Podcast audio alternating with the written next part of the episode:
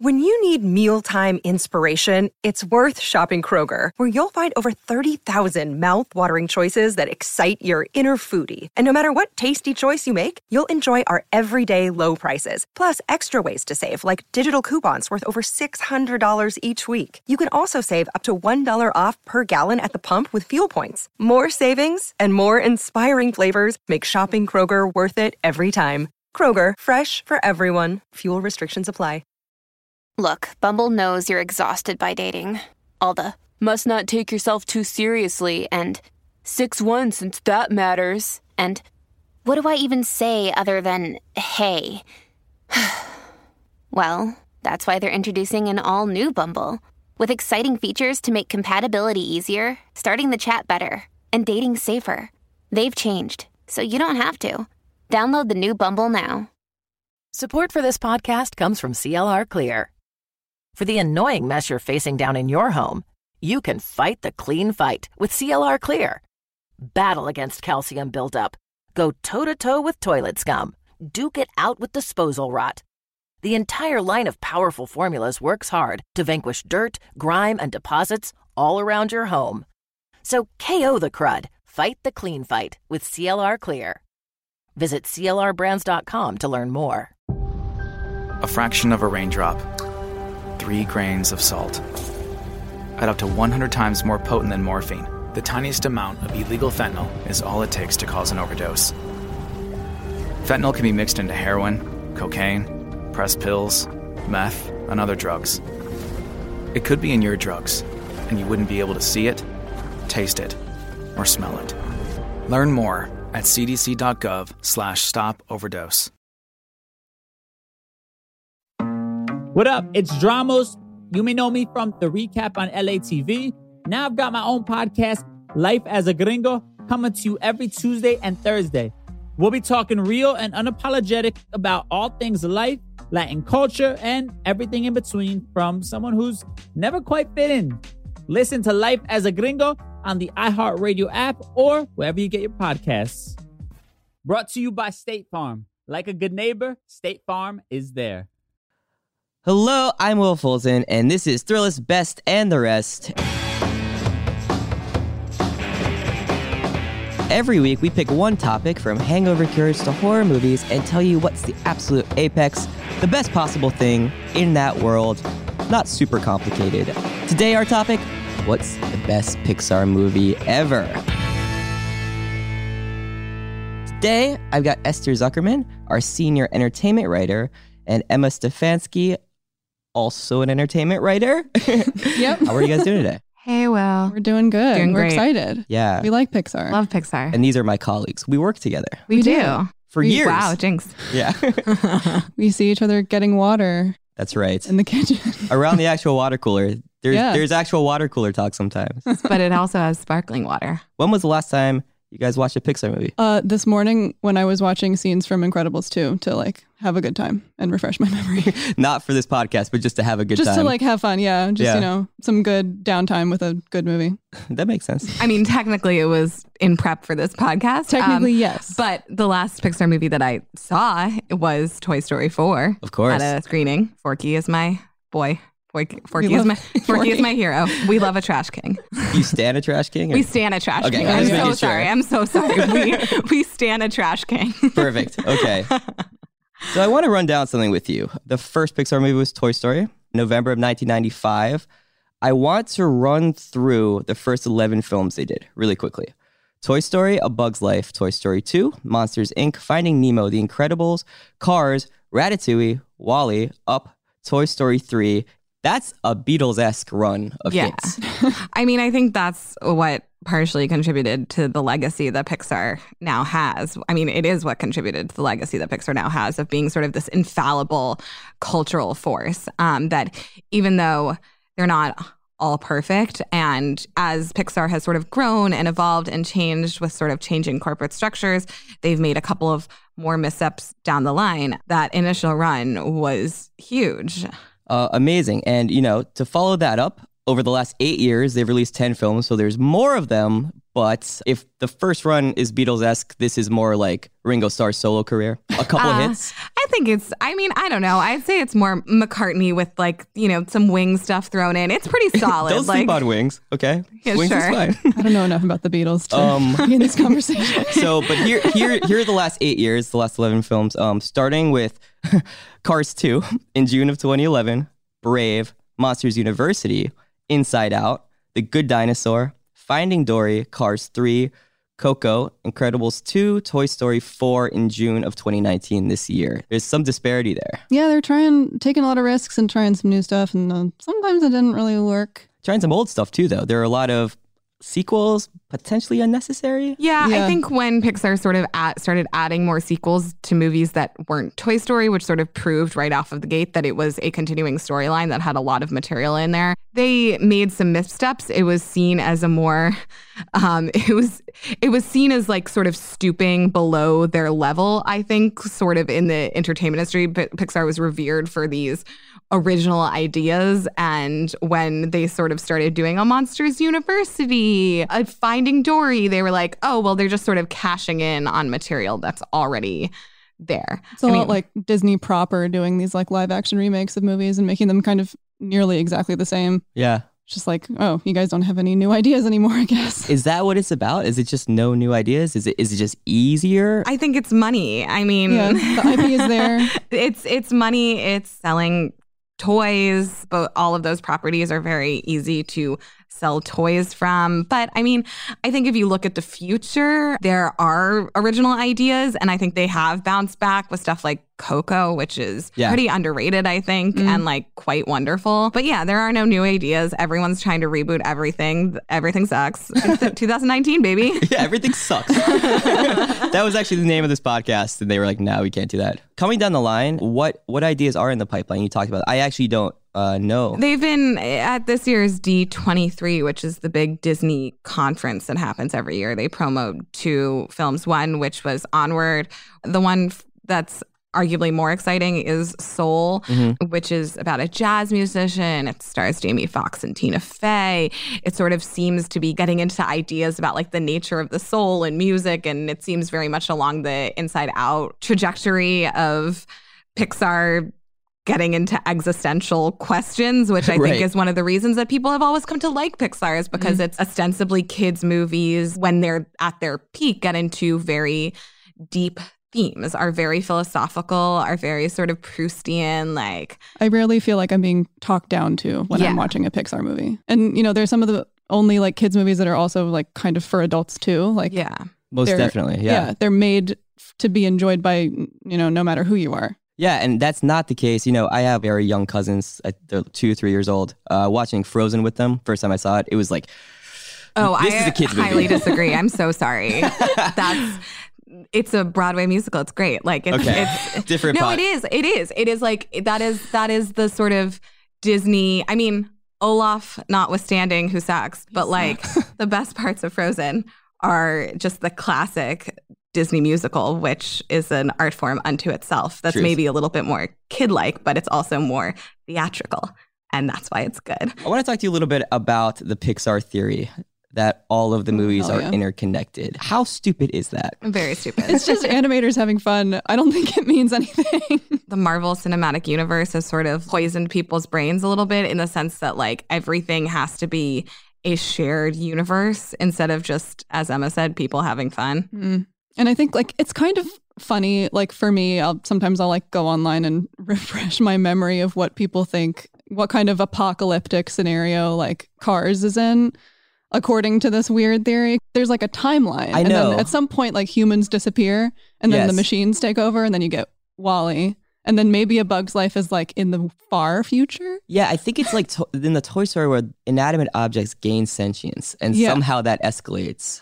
I think Brave was in the past. There was something about people dying and their souls being uh, take it on in, ca- in car form. The cars take on Yeah. the soul of whoever well, drove to them be last. fair, the actual animators of Cars um, did a quote to the creative director for the Cars universe. The Cars universe. Yeah, okay, is that what we're calling it? This is according to Screen Crush writer Matt Singer, who is a great writer, reporter, and friend, who asked this man about how cars came to be. And he said, and I quote, if you think about this, we have autonomous car technology coming in right now.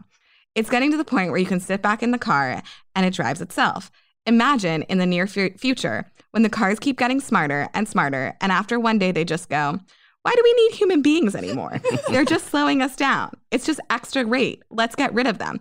But the car takes on the personality of the last person who drove it. Whoa. There you go. So like cars killed their human drivers and then their cars. And that's like honestly pretty awesome. Terrible. Fair, I don't know. I fairly think it's great. I think it's cool. So just a little bit touching on y- you guys. I know you you do rankings on films, and uh, you- It's very hard. it is hard. You put them in you put them in these lists. Uh, I, I've done plenty of ranking in my day. Uh, not so much on the entertainment side. How do you start and go about the process of taking what 20, 20 plus Pixar movies and figuring out what is the best? However we feel that morning. Kind of how the list goes. Yeah. no, I think Emma, you had like a good strategy, which is you breaking them up into Yeah, it's like the ones that I don't really like, the ones that are pretty good, and then the ones that are like, oh my gosh, any one of these could be number one. And then I guess just sort of I think also just in generally in terms of picking number ones, there are a lot of factors that I sort of tend to think about when we're discussing. One is sort of like legacy. Mm. How does this hold up? Do I love this? Do I dislike do I dislike this? And then it's also and then artistry. When you're sort of like deeming something number 1, you sort of have to take into account like how it continues to play with audiences and does it have technical value and does it have like story emotional value?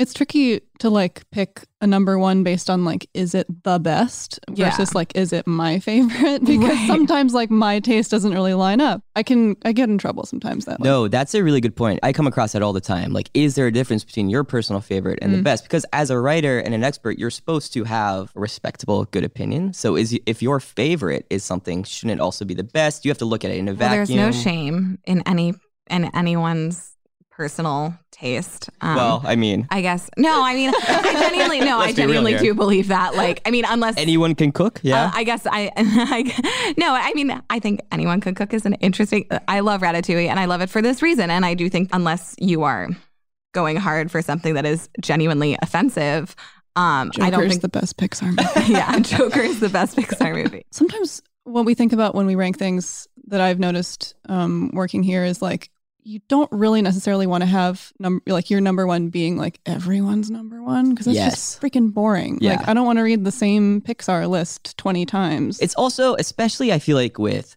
films and music and also food too, it's like where you first experienced it, where where you literally were, what place in your life, that really factors in. when I was thinking about this podcast, actually, I like kind of vividly remember where I was the first time I watched a lot of these movies. Because Yeah. I think I, I watched a lot of them when I was young, and that's sort of like when memories Mhm. imprint into your head. But I have like vivid memories of like the feeling that I felt after the movie was done and like whatever I was doing after that. One That's, like, hundred percent. Really important to me. It is. Yeah, I agree. And on that, I think, you know, people our age, we grew up with these movies. Mhm. Do you guys have any memories of Pixar that really stand out? I remember going to see The Incredibles for a birthday party and getting in trouble with the mom who was there for running around the parking lot afterwards. Because you were just so hyped. I was so hyper. I was like, I wanted to be a superhero. I wanted to like test if I had any superpowers. I came to this realization when I actually I went to a press screening of Toy Story 4 and I sort of sat back and realized I had seen three of the four Toy Stories in the exact same movie theater. The first time I went, the first time was in Toy Story 2 when like my grandparents took me to see them. Uh, the second time was Toy Story 3 with a friend, uh, sort of in the middle of college, um, which aligned with Andy's story. And the fourth time, sort of as, you know, as Forky discovers his purpose in life as a film critic at, you know, with a job, thinking about that. I don't know. It was just like a very damn time, you know, man. You and Whoa. Forky self-actualizing Forky. at the same time. Also, I'm trash. so no, don't say that. I identify with Forky. Um, no, We're it all is true. I mean, we are. I, I think we're relatively the same age. We are pretty much Andy's age. Yeah. and we always have been. An interesting thing to note about Pixar, just if we're going over the history, is that Pixar's always been associated with Disney in our lifetime, but Disney didn't always own Pixar. They distributed the first movies as part of a distribution deal and then eventually owned it in, I believe, starting in 2006. So that's sort of just in that initial run was not sort of produced within the watchful eye of Disney. And actually, Pixar sort of came to power as Walt Disney Animation Studios was flailing a little bit post Disney Renaissance and hand drawn animated musicals, getting into CGI. They made some real stinkers. Another sort of important thing to note is that Pixar holds this sort of really respected place in a lot of the hearts of millennials and their movies mean a lot to people. They are not a perfect company. For years, they were a cult of personality under John Lasseter, who did create the Toy Story movies, but who also stepped aside in 2017 um, after it was revealed that he did some inappropriate touching and he stepped aside for missteps. He's actually been rehired by Skydance, a different animation studio, but that is neither here nor there. And over the years, there have been some.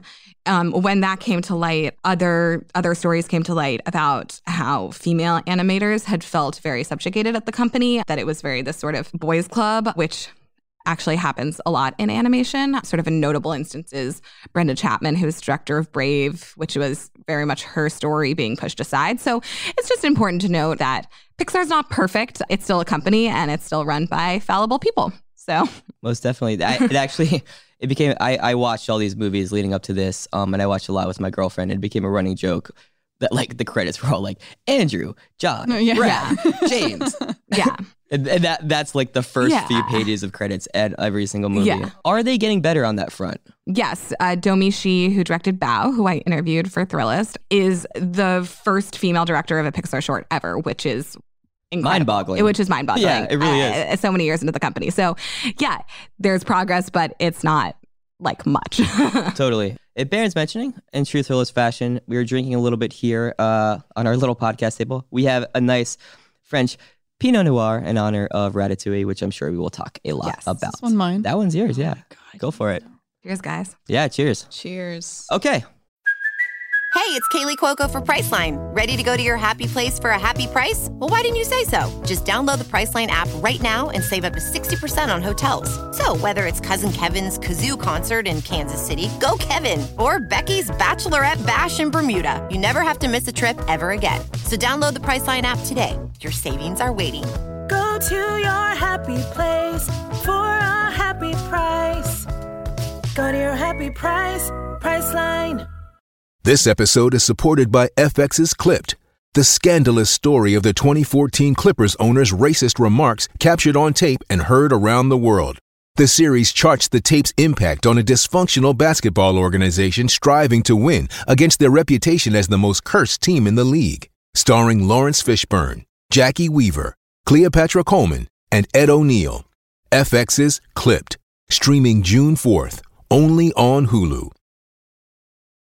Act two, we're going to move on to some categories. Before we get to the best, we got to talk about the rest. First off, we have to cover the worst Pixar movie of all time or movies. This is first the worst for me. Watching all of these got very recently, this is an easy decision. The entire Cars universe, as you would refer to them, are, I think, notably the worst. I think the cars are pretty, pretty bad. They're pretty bad. They just don't really feel like Pixar movies in the same way, um, in the sense that they are sort of a little jokier. They do feel, as you said before, that they talk down a little bit. And also, like, as they've, you know, it's one of the reasons that that movie has two sequels is that Cars toys sell very well. I once stayed in an Airbnb that was Cars themed, like the whole thing. which I did not What? know. I think it was like because they had a child who liked Cars, but there was Cars stuff everywhere. Kids love cars. This is something I do feel very blessed because I've never seen a Cars No, movie. you're carless. It's fine. You really don't have to. It's they're bad.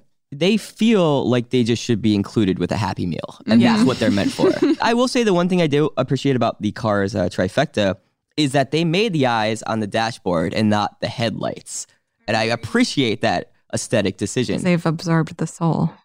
yeah, You guys Goes are the window to the oh yeah. The dashboard is the window to the soul Oh no. of the Cars universe. I don't like this. okay, on that note, let's take a quick break. We'll be right back. Support for this podcast comes from CLR Clear. If stubborn shower mold has you miffed, or you're hard pressed to get rid of hard water buildup, it's high time you kick your so so cleaning products to the curb. It's time to fight the clean fight with the CLR Clear family of products. CLR Clear knows there's all kinds of dirty, which is why they offer products to help you take on messes all around your home. So go on and fight off that countertop crud. Square up with those carpet stains. Go crazy on your garbage disposal gunk. CLR Clear has formulas to help you get the dirty deeds done. Plus, many of their products meet the EPA's Safer Product Standard. So while tough on messes, it's still the safer choice for your family and the environment. Show dirt and grime around your home who's boss with CLR Clear and fight the clean fight. Learn more about the entire product lineup by going to CLRbrands.com. Yo! Sorry, man. I took an upper to stay awake. My heart started pounding, so I took a downer to take the edge off. Honestly, I feel worse now. What? One of my friends overdosed after mixing drugs like that. I don't want that to happen to you. Yeah, I definitely won't be doing that again. Well, let's stay online for a bit so I know you're okay. Yeah, man. Bet. Let's go. There is no safe way to mix drugs. Learn more at cdc.gov slash stop overdose. If you can plan barbecues and weddings, you can plan to protect yourself from a natural disaster. Sign up for local alerts, prepare an emergency kit, and make a family communications plan. Get started at ready.gov slash plan. Brought to you by FEMA and the Ad Council.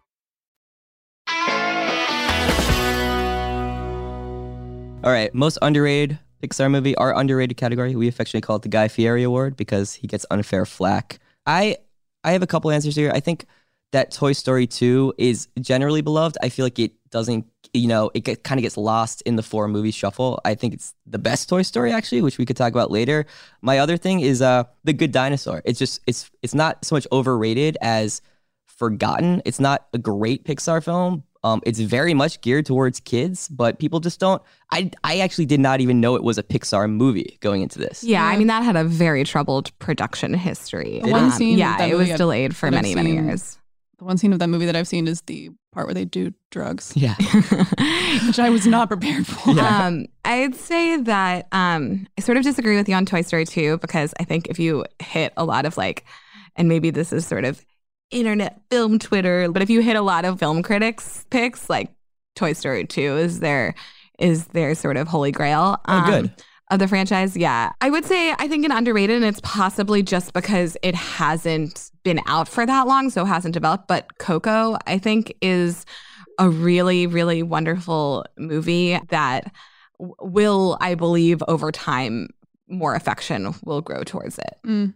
Yeah. And like this is sort of it's tricky because like we sort of come from this critic circle of, you know, kind of people saying similar things Yeah. all the time. So like to f- say that something is over or underrated is like hard. I also think Pixar movies tend of a lot of things that we talk about, you know, in terms of rankings, like Pixar movies just generally don't tend to be underrated. Mhm. Like They're uh, good. People people have like large affection. You know, it's sort of like it's sort of easy to pluck out the not as great ones, and like the rest are all pretty revered in one way or another. Mhm. I feel like uh, as far as like underrated goes, maybe it's just because it's been so long, but I feel like A Bug's Life, no one really talks about that Ooh, anymore. yeah, that's a good pick. And that's a great movie. Yeah. And it's one of those movies where you're just like, A Bug's Life. People are like, oh yeah, that's good. Forgot Those about ants. that. Unfortunately, it has cool. Well, there the there Kevin was Spacey issue. Oh. Yeah. Um no, that's hey, it's worth it's worth mentioning. That's a Dante's Peak volcano situation with um Antz with a Z. Yeah. Woody Hell yeah. Allen's animated yeah, vehicle. both of those are real winners. they are. I was not allowed to see Antz. If my parents thought it was too mature for me. So, kind of piggybacking off of that uh, Toy Story comment, we should break it out. Toy Story mini rank. For me, I think it goes two, one, three, and four. But I will say I do love them all, and I was very, very happy with four. At first, I thought it was an unnecessary Yeah. sequel, but I Four is loved it. Very I good. agree with you, but I think four goes over three. Really? Um, I also yeah. think this. You guys both think that? Yeah, I I, love think four. three has three is obviously enormously devastating um, and really hard to watch. But I think four is incredibly playful and incredibly smart and incredibly deep in a way. I got to talk about my trash king. As if you haven't talked about I know. I love. I, yeah. No, but I think that was seen as like when Forky was introduced, people were like, "Oh, is this going to be sort of another a pandering character?" I hated but it. instead, it But then- became. But instead, it turned out to be this like wonderful creation that believes himself to be, uh, who believes himself to be garbage, and sort of needs to understand like meaning in life and it feels very revolutionary. And i just think a lot of the i think it's a really tight movie. I think it's really i think it's really funny um and i think it hits, hits in all the right places. And i do feel like toy story 3 while obviously great in so many ways also turns maudlin in a, like it, it pushes the sort of sentimentality to such an extreme degree there is literally if you talk to some people holocaust imagery in it um of them The incinerator? yeah so it's like it, it it goes really far and i think it's a little overbearing at times What do you think, Emma? I yeah, I mean, I I'm a big proponent of four. I think uh, also I think I agree with Esther's two one four three for Toy Story ranking. But I love four because I love Gabby Gabby, the evil Yeah. doll, and I love her because she's so frightening. And then as soon as she like puts herself in the box for the little girl to like come pick her up and love her, she becomes so like tragic just immediately. And I like I love that stuff. I love movies about like characters wanting something so badly and then getting it and realizing that it's meaningless. Like First Man to me Yeah. is Gabby Gabby in Toy Story 4. But a better version, perhaps. yeah, but that's why I love it. And also it's interesting to sort of watch the Toy Story movies and I guess Pixar itself like evolve in a way because I feel like the first two were kind of about the toys loving their children and how like the children, you know, will love their toys and that's that's good. And then the second two are sort of about how it's important for people to move on from things. And I think like sort of subliminally convincing children that it's good to donate your toys to a charity if you need to. Right. And that to me is like it's cool to sort of see Pixar grow up like with us. Yeah. Do you think that Toy Story 4 is the funniest Pixar movie? I think Monsters Inc. is the funniest Pixar movie. Whoa. Okay. Monsters Inc. is so funny. the little musical that they do. Yeah, that's funny. That I- thing back where it came from, where so help me. oh, you got it down. I, I, I actually do. I, I left the theater thinking that was the funniest Toy Story movie, and it was also one of the funnier Yeah. movies I saw in a long time. yeah it's a really it's a really funny movie The little the Um, rabbit and the duck. the rabbit and the duck so good. keanu Yes. reeves Yes. as duke Caboom Uh, what was the what was Keanu Reeves' kid's name? Rejean. yeah Rejean. It was really cool to me to see in Toy Story 4 when I can't remember the characters' names, but the the little the two little fuzzy ones who were connected, the rabbit and the duck. yeah How whenever they had their like sort of fantasy of like attacking a human, Yeah. Right. how like immediately wrong that felt because we've been with this universe for so long and we know that like toys we're not supposed to see the toys move. Like Yeah. humans cannot see that. And so to, to like there was like this immediate like in the theater when that happened. and it's key and peele yeah, yeah. Yeah. Um, No, I, I- believe their names are Rabbit and Ducky. I could be wrong, No, I but think- I, I I think it's pretty straightforward. No, it's funny. So on the flip side, the most likely to make you sob uncontrollably on an airplane, the tearjerker. They're all tearjerkers. The obvious answer is the opening scene of Up, which is a Yeah. whole thing in itself. For me, Coco. Yeah, I think Coco. I was. good- We were talking about this sort of before we came into that, and that when Mama Coco hears the song and sort of it, it's if you've ever had a grandmother or an older relative who is going through any form of dementia, and you see how like they respond to music, uh, that hits incredibly hard. Also. Bing Bong's death in in in Inside Out is extremely brutal. I don't know. They all make you cry in different ways. I love the subtle cry. I love the cry that sort of creeps up on you. What do you think, Emma? I mean, as Esther said, the Bing Bong thing, but I think I feel like I can talk about that later. What did I? Oh, oh my God! I find myself crying kind of unexpectedly hard during Finding Nemo when Marlin leaves Dory and she's like forgetting everything. Mm. Oh, yeah, that's so really sad. upsetting. and it's so scary too. Yeah. Um, to just like watch someone watch their mind leave them is like, oh my God! It's like creepy for a, ch- a children's movie. No, it is. Um, and uh, the way that they pull on heartstrings, so to speak, it's it's just they're kind of taking advantage of our emotions. They do have a formula. They have revealed. I don't know it off the top of my head, but it is sort of like there's a formula for like the main characters, how to make them likable but also flawed. hmm And then this sort of like, you know, kind of three or five act arc that they have to follow in order to reach their full emotional potential. It's really embarrassing to cry in an airplane when you're watching Inside Out. You know, um, no, it's not. you don't think so? Well, you you have a very like nice message where you know everyone can cook, no guilty pleasures. Everyone can cry. everyone can Yeah, cry. I cry all the fucking. Oh, sorry. you can say fuck. yeah, I cry all the goddamn time. you can't say goddamn. I cry all the fucking time. Um, no, I just cry all the time everywhere. Um, and I don't know. There's no shame in crying at movies. There's Any not. movies. I mean, but like seeing up, you know, I was in college the Up, the Toy Story 3. You go see Up with a bunch of your friends, you know, a bunch of guys. We're all just crying. At, at that time, This the main. is masculinity is a poison. I know. Hold Like- on. At that time, the mainstream media didn't make it clear to us that we could cry. Sure, sure. Now, these are different times Yeah, now. We were fault. still embarrassed and trying to hide it. Yeah, masculinity is a poison. That's really what Pixar's going for. That's the formula. That's why all their movies deconstruct men. Yeah. Best opening scene. Uh, Pixar movies usually start out strong. I actually really like Toy Story 4, the Bo Peep kind of removal. The rain, very dramatic. I loved it. Also, uh, underrated uh, opening scene. Ratatouille. I feel like it's one of the best freeze frame. So this Oh, is yeah. me Yeah, moments. yeah. Uh, and it, it wasn't lame. It was actually really good. Uh, what do you guys think? WALL-E. I think Sorry. WALL-E, Mm. yeah. Oh my God. I think you answered my. Sorry, I didn't mean to like WALL-E. WALL-E is it for me. I mean, there are multiple reasons. First of all, I'm a musical theater nerd, so the strains of "Hello Dolly" on your Sunday clothes, but also it is just like it starts with this image of the world consumed by garbage. The iconic image of looking out from space and seeing the Earth is literally polluted, and then you come in and it's horrifying. It is one of the most upsetting landscapes, dystopian landscapes of like all of cinema. And that is incredible Yeah. What to I'm- do in a, chi- in a children's movie. What I'm finding out about you today, Esther, is that you love trash. Honestly, I do. I'm trash. All of your choices have been trash themed. Yeah, are you a freegan? no, Okay. I, I just have low self esteem. Uh, at what point in the beginning of WALL-E does the little cockroach come in? Because I love like that part. pre- very quickly. Okay. Really early. I do yeah, love Yeah. it's very early. It's like you you zoom in and the sort of the music fades out a little bit and you get the image and you sort of you get the image of WALL-E scuttering along and you hear you see that he's listening to Hello Dolly himself and then the little little cockroach comes up mm-hmm. sort of starts talking to him and then Such a it's so little cute. bug. little bug. Bug girl Emma I love him. You're- That's why I gotta stand a bug's life. You know. You're with WALL-E too with the opening scene? I do. Yeah. I, I mean, I actually haven't seen, seen that movie in a really long time. I Yeah. think I saw it in a theater once and really liked it, and then everyone tried to cancel it. And I was like, oh boy, okay, never mind. Wait, why? because they're like there's this big sort of contingent of people who are like the movie sort of makes fun of fat people which Yeah, I guess it does. I I don't, you know, it's bone loss more than obesity Yeah. True. in the movie. That is- so yeah that's okay. Um, yeah, I I would thought maybe just because they're gendering robots. I think they're And fine the, You think the they're fine then? smooth soft one is the woman and the blocky masculine one is who's the to man. say that though eve could be a boy Eve could WALL-E be a boy girl yeah Hmm. WALL-E has feminine energy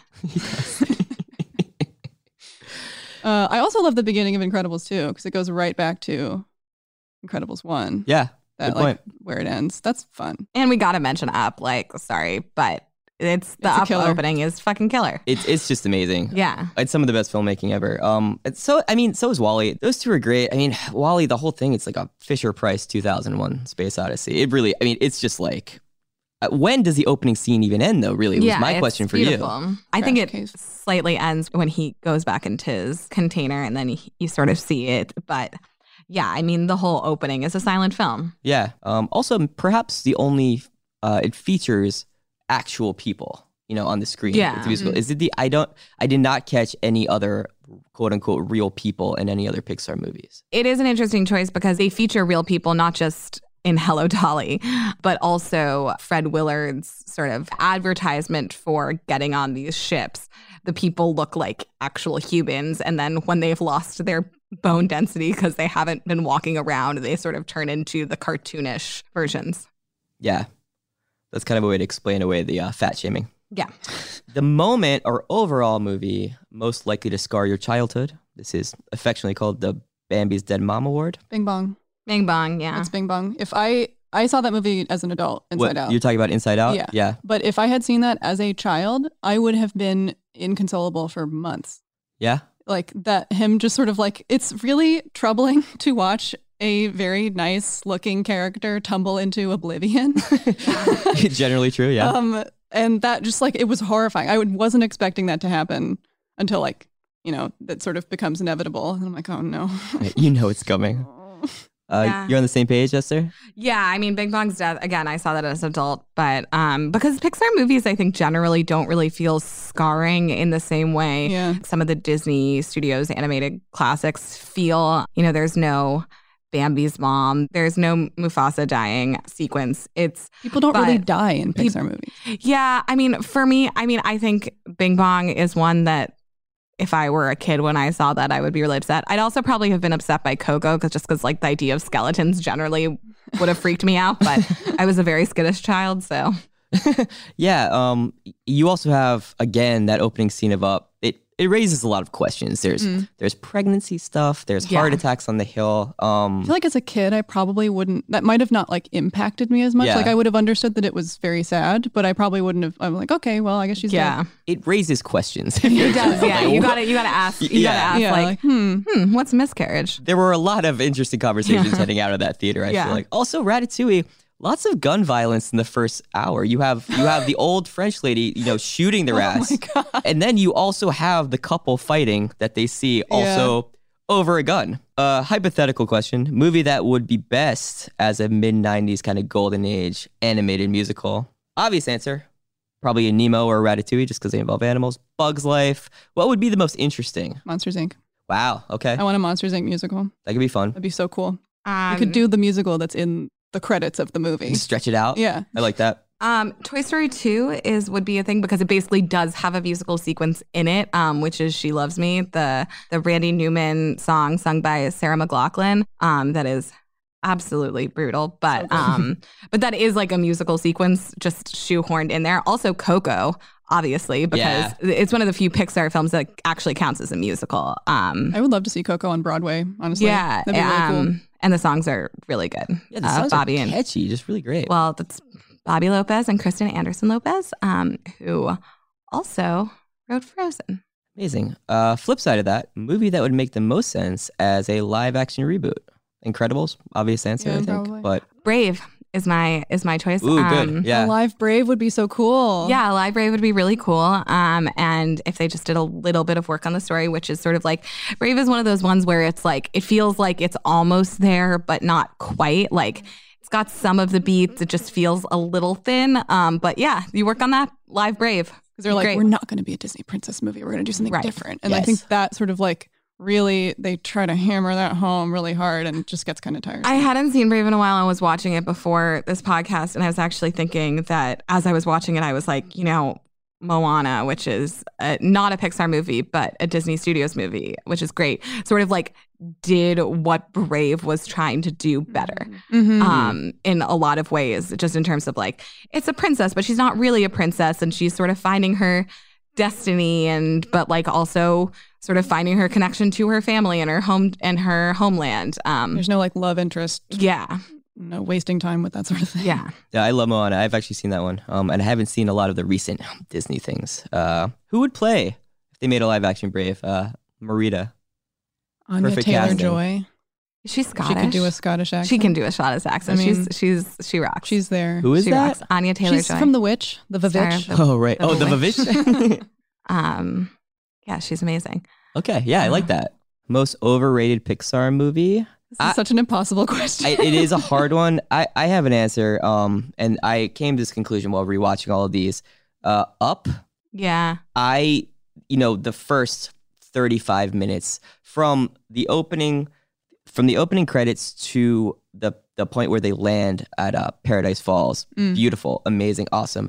It really loses steam and it becomes just like a like a formulaic slog. I I just really kind of lost interest, and it- it's kind of a shame because I think everyone remembers that first 35 minutes more than anything else. Obviously, the opening sequence and the balloon launch and meeting Russell. But after that, I mean, it just it kind of falls apart. I genuinely don't actually remember what happens after that. Isn't there like an evil man in a weird yeah it's ship? Christopher Plummer And talking dogs, and which is the- a funny bit. I, but, I like, liked I like Doug um I Doug Your brain needs support, and new OLLY Brainy Chews are a delightful way to take care of your cognitive health. Made with scientifically backed ingredients like Thai ginger, L-theanine, and caffeine, Brainy Chews support healthy brain function and help you find your focus, stay chill, or get energized. Be kind to your mind and get these nootropic chews at olly.com. That's O-L-L-Y.com. These statements have not been evaluated by the Food and Drug Administration. This product is not intended to diagnose, treat, cure, or prevent any disease. This episode is brought to you by Shopify. Whether you're selling a little or a lot, Shopify helps you do your thing, however you cha-ching. From the launch your online shop stage, all the way to the we just hit a million orders stage. No matter what stage you're in, Shopify's there to help you grow. Sign up for a $1 per month trial period at shopify.com slash special offer, all lowercase. That's shopify.com slash special offer. Squirrel. I remember Yeah. Kevin. Squirrel. Kevin the Big Bird. Kevin the Big Bird. Yeah, He's Kevin a the Big Bird. girl. Yeah. Oh, right. I remember that. Yeah. But I Um, don't remember anything else. Yeah, I don't. I, I that was gonna be my answer. Yeah, I mean, look, it's it's great, but I I al- I also think like kind of just leading up to this, just asking people, what's your favorite Pixar movie? A lot of people say Up, and that's kind of just why I think it's overrated. Really? Yeah. That's interesting. Uh, normies, as I would call Okay, them. yeah, those people I that don't aren't talk in your to. circles. Yeah. what do you think? There's no like Pixar movie that everyone says is good that's actually bad. Yeah. Mhm. The bad ones you know are sort that's sort of the consensus. Like Right. no one really loves those movies. Unless someone really loves Brave, like whatever. But that's not even a terrible I don't know. It's not terrible. Yeah, Brave is not bad. It, it got so much hype leading up to the release. I remember well, that. I think that it had a lot of pressure on it, which Mhm. a lot of first with women have a lot of pressure on them. Um, I feel like I also I- think I also think Brave got like a little bit. Its rep has fallen partially because it won the Oscar that year, and it's one of its main competitors, which I think a lot of people assumed was going to win, was Wreck It Ralph, which is a Disney Animation Studios release that was sort of seen as a return to form that for them is a really is is sort of a really ingenious little movie. And so the fact that the fact that Brave one was sort of like. "Ugh, Okay, like Pixar's not even trying and they're winning, you Right, know? yeah. Um, but it's really not as bad as everyone sort of thinks it is. I kind of want to watch it now just to see like now that I sort of know what it is, like Yeah. would it hit me would it rub me wrong in the same way that it did when I saw it? you know, Do the years ago? accent again. If you had the chance to change your fate, would you? Hell yeah. oh my god, that was amazing. That's what she says in the trailer. It's the only line I know. I remember that. So what which movie do you think most deserves a prequel? What would what would make the most interesting prequel? oh, I Pixar have an answer. Okay. Uh, I am want springing this on, I on want you by a the way. prequel about the circus bugs from A Bug's Life. Ooh. That would be so good. Truly a bug girl, huh? I love that movie. Yeah. It's just so cool. They're And they're bugs so in general. They're animated in such a fun way. All of the voice acting is so good. Uh, I think about the fat caterpillar all the time. All the time. All the time, man. Incredibles could be fun to show like them at the height of their powers. Oh, that would be awesome. Running around. I would love that. Ratatouille, just them being rats, doing normal rat stuff. Maybe Inside Out to see how what the emotions were like as like a two year old Outside in. baby. Outside in. Perfect. It's right there. We deserve credit. The Trey Anastasio Award for being better while stoned. Which Pixar movie is best to watch under the influence? Mine is WALL-E. I think it enhances it a little bit. Um, maybe it's because I was stoned when I first watched it. You can't separate those feelings. I feel like uh, like my initial answer to this now I feel like would be terrifying. I was about to say Inside Out. No. I feel like I would lose my mind. You don't want to get inside Yeah. of your head when you're that Yeah, you don't want to do that. Um, the mine is like intentionally terrifying. You watch cars and you read, you think about, you think about the souls trapped in the cars. Hell yeah, do it. We're going to get to our picks for the best Pixar movie of all time right after this break. Support for this podcast comes from CLR Clear. If stubborn shower mold has you miffed, or you're hard pressed to get rid of hard water buildup, it's high time you kick your so so cleaning products to the curb. It's time to fight the clean fight with the CLR Clear family of products. CLR Clear knows there's all kinds of dirty, which is why they offer products to help you take on messes all around your home. So go on and fight off that countertop crud. Square up with those carpet stains. Go crazy on your garbage disposal gunk. CLR Clear has formulas to help you get the dirty deeds done. Plus, many of their products meet the EPA's Safer Product Standard. So while tough on messes, it's still the safer choice for your family and the environment. Show dirt and grime around your home who's boss with CLR Clear and fight the clean fight. Learn more about the entire product lineup by going to CLRbrands.com. Hey, you got any gum? Yeah, check my backpack. What's this? Oh, that's naloxone. It can reverse an opioid overdose. I decided to always keep it on me after my friend almost died. It saved his life. Oh, wow. I'm so sorry. That makes me want to have it with me too. You totally should. Check the pharmacy. It was actually really easy to get and it's easy to use. I definitely will. Thanks.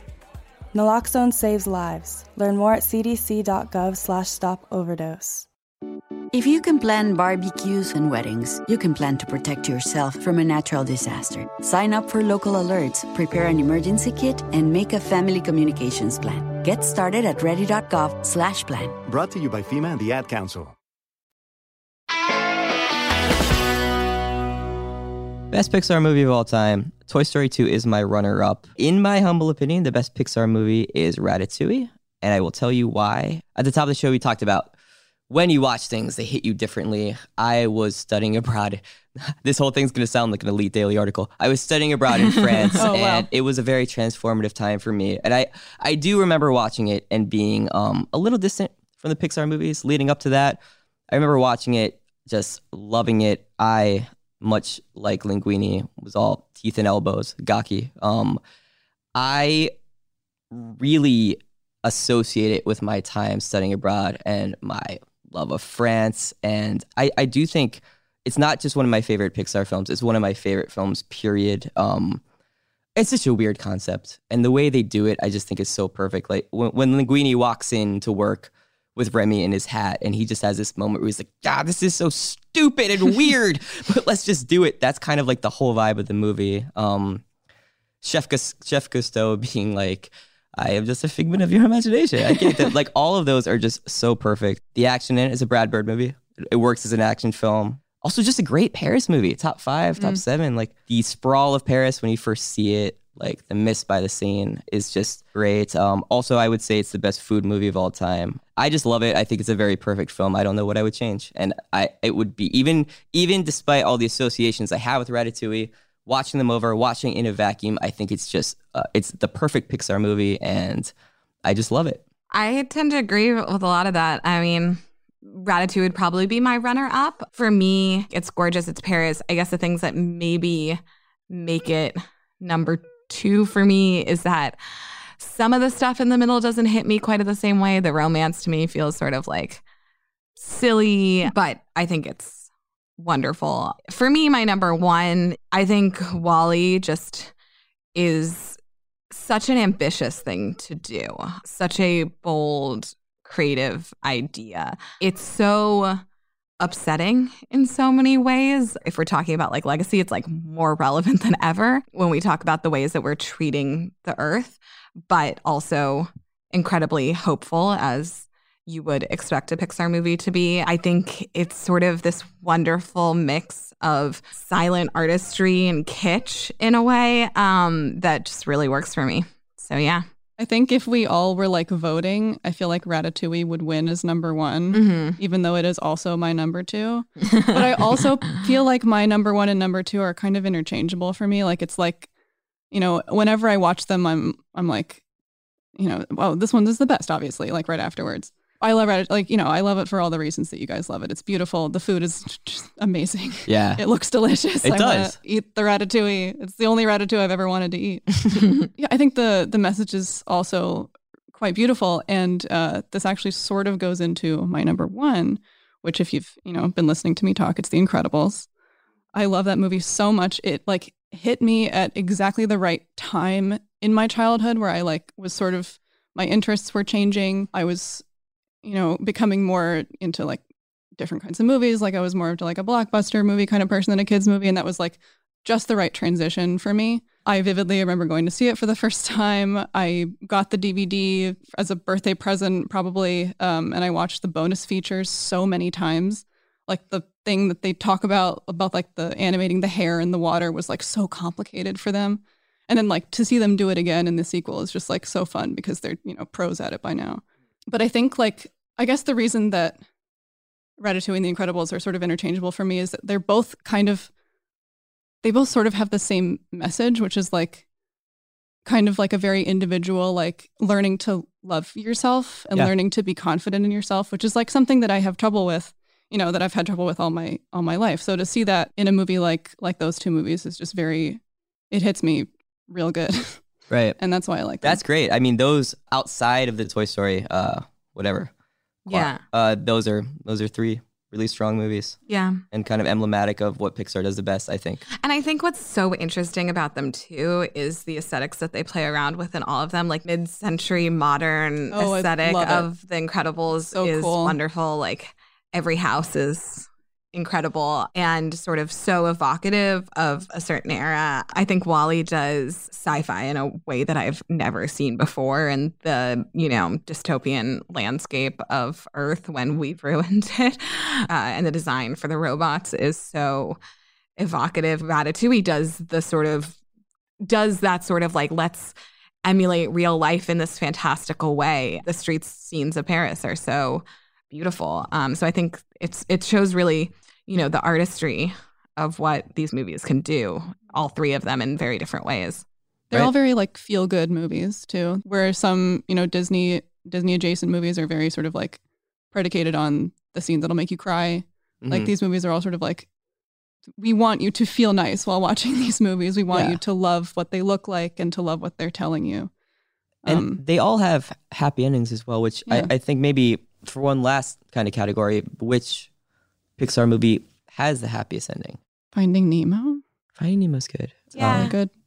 Ratatouille is just there. That ending is just so pleasant. It is. It really. It's just so I don't know. I guess I don't think of things in the way of like happy endings. right. Well, you're a trash person. So. I'm a trash person. yeah. All routes lead to the trash. I mean, actually, Throw me out. speaking of trash, I guess in WALL-E they do rebuild society at the end of the movie. That's kind of a happy ending. yeah, it is. That's a very Yeah. happy ending. People grow their bones back, I guess. apparently, oh, I don't know what happened. Um, I think that just about does it. I this was great. We had some wine. Talked a lot about Forky, um, which is fine. That's great. no, it's not. No, this was good. Trash God. Trash God. You stand a trash God. Okay. Um, thank you guys for coming on. This was fun. For having us. Thank you This so was much, really Will. fun. One hundred This was really percent. fun. And then you guys, uh, if you want to read more about Esther and Emma's Pixar opinions, uh, the revamped, redone best Pixar movies of all time list ranking will be up on Thrillist.com. It's here. Yeah. Woohoo. Google it. Esther, where can people find you on the interweb? Um, they can find me on Twitter where I spend far too much time at easy, as in my initials, easy rights. Emma. Uh, and y'all can find me on Twitter as well at Stefabski. It's my last name with one letter wrong. Remove. Yeah. Okay. It is really hard to describe your Twitter handle. It's, yeah, because my last name is so strange anyway, and then you just make it stranger. Hey, if Pixar taught us anything, that's fine. Hey, yeah. very true. You're good. uh, we'll have some polls up on Twitter, Instagram, and the site where you all can vote on your favorite Pixar movie. Hopefully, your opinions align.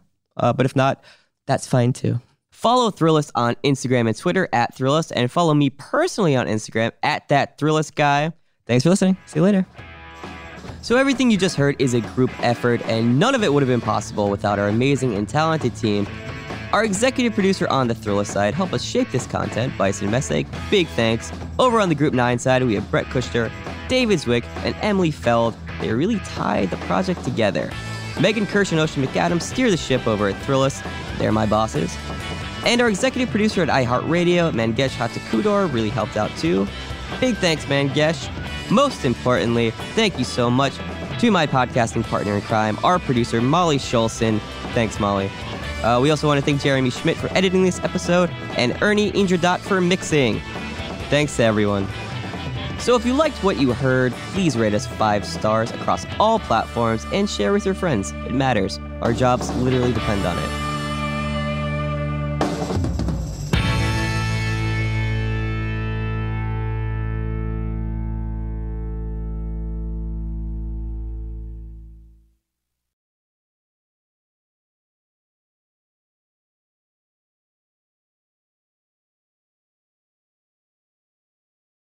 Support for this podcast comes from CLR Clear.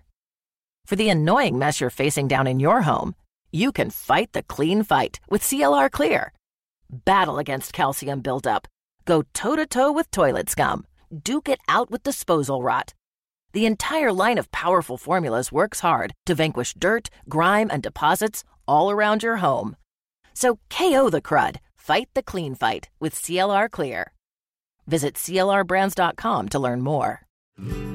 At Cenex, we're locally owned and operated, so your community is our community. That's why your Cenex goes far beyond the store. we fuel community connections by supporting local festivals, restoring town monuments, and renovating baseball fields. Now in its fourth year, we'll have contributed more than $400,000 to Cenex communities through our Hometown Pride initiative. Because community connections make the places we live so special. Cenex, powered locally. Sir, we got your test results back and Give it to me straight, Doc. you have to listen to the podcast Ridiculous News, hosted by comedians Bill Worley and Mark Kendall. I know them. They talk about the news, but not like in a depressing way. You know what I mean? Like they did an episode about April Fools. Great. Well, you need to listen to it. Where can I listen? Well, get it wherever you find podcasts. Oh, like in a cereal box. W- Well, no, that's not where you find a podcast. I- Instead, listen to Ridiculous News on the iHeartRadio app, Apple Podcasts, you know, wherever you find podcasts. Like in the middle of a tree. Absolutely not. You sure? Yes.